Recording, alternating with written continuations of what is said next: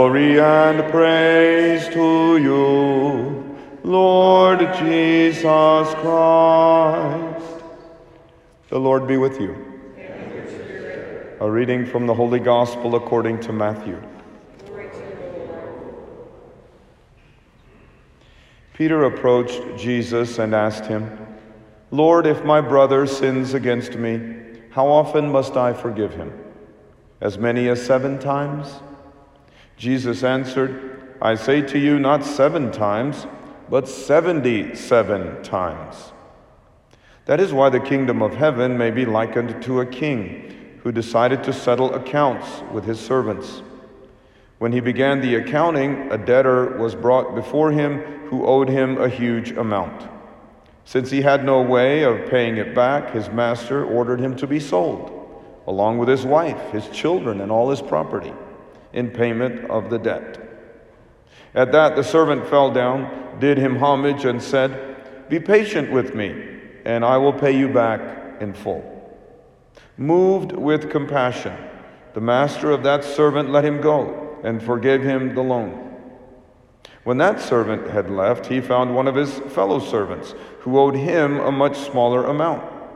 He seized him and started to choke him, demanding, Pay back what you owe. Falling to his knees, his fellow servant begged him, Be patient with me, and I will pay you back. But he refused. Instead, he had him put in prison until he paid back the debt. Now, when his fellow servants saw what had happened, they were deeply disturbed and went to their master and reported the whole affair. His master summoned him and said to him, You wicked servant. I forgave you your entire debt because you begged me to. Should you not have had pity on your fellow servant as I had pity on you? Then, in anger, his master handed him over to the torturers until he should pay back the whole debt. So will my heavenly Father do to you, unless each of you forgives your brother from your heart. The Gospel of the Lord.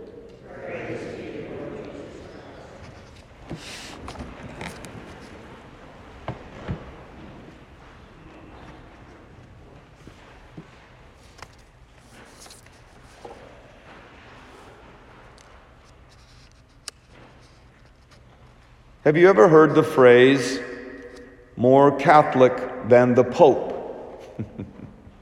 that refers to Catholics who are super strict in following church teaching. That even if the Pope himself were to allow certain exceptions to specific rules, they would not avail themselves of it. They are more Catholic than the Pope. Now, I have to admit, when I was younger, I tried to be more Catholic than the Pope by following the letter of the law, no exceptions. But now that I'm older, but probably not any wiser, I feel that if the Pope allows certain exceptions, then I'm going to take full advantage of that. I don't know if that indicates I'm just lazy or maybe gaining some common sense or maybe a little of both. One example of being more Catholic than the Pope is how we treat Sundays of Lent. Do you practice your Lenten sacrifices on Sundays? Giving up chocolate or TV or social media or whatever your sacrifice is. Some Catholics do.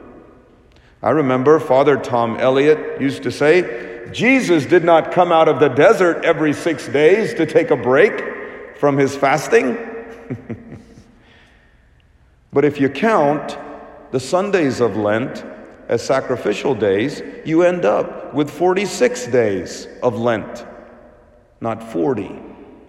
Why is that? Well, because every Sunday is considered a mini Easter. And just like we will not fast, but rather feast on Easter Sunday, so every Sunday of the year including the Sundays of Lent, are days of feasting and not fasting. How you treat the Sundays of Lent, therefore, is an example of maybe being more Catholic than the Pope. Let me give you another example, a little closer to home, and this applies to the good people of Immaculate Conception in Fort Smith.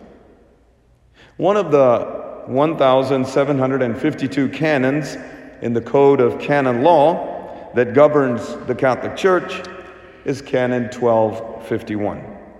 That canon reads Abstinence from meat, not eating meat, is to be observed on all Fridays unless a solemnity should fall on a Friday. Did you catch that? There is an exception to eating meat on Fridays, and that is when a solemnity, which is a, like a Sunday, falls on a Friday. Now, besides the code of canon law, there's also a set of rules for the celebration of the sacraments, how we're supposed to celebrate baptisms and masses, funerals, and so forth. And that is called the germ, G I R M, the germ which stands for the General Instruction on the Roman Missal. There we read Every parish should celebrate as a solemnity its patronal feast, who it is dedicated to, and the anniversary of its dedication. Now, before our parish was called Immaculate Conception, it was called St. Patrick's. St. Patrick is therefore our parish's patron. And the feast of St. Patrick falls on March 17th, which this year happens to be a Friday of Lent.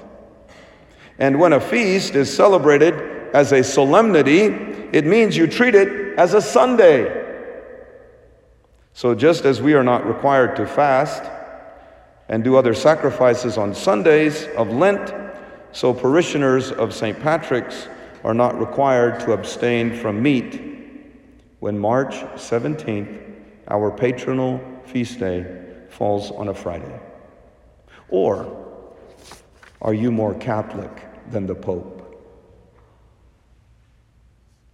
Now, some of you might be wondering how and why our church's name changed from St. Patrick's to the Immaculate Conception.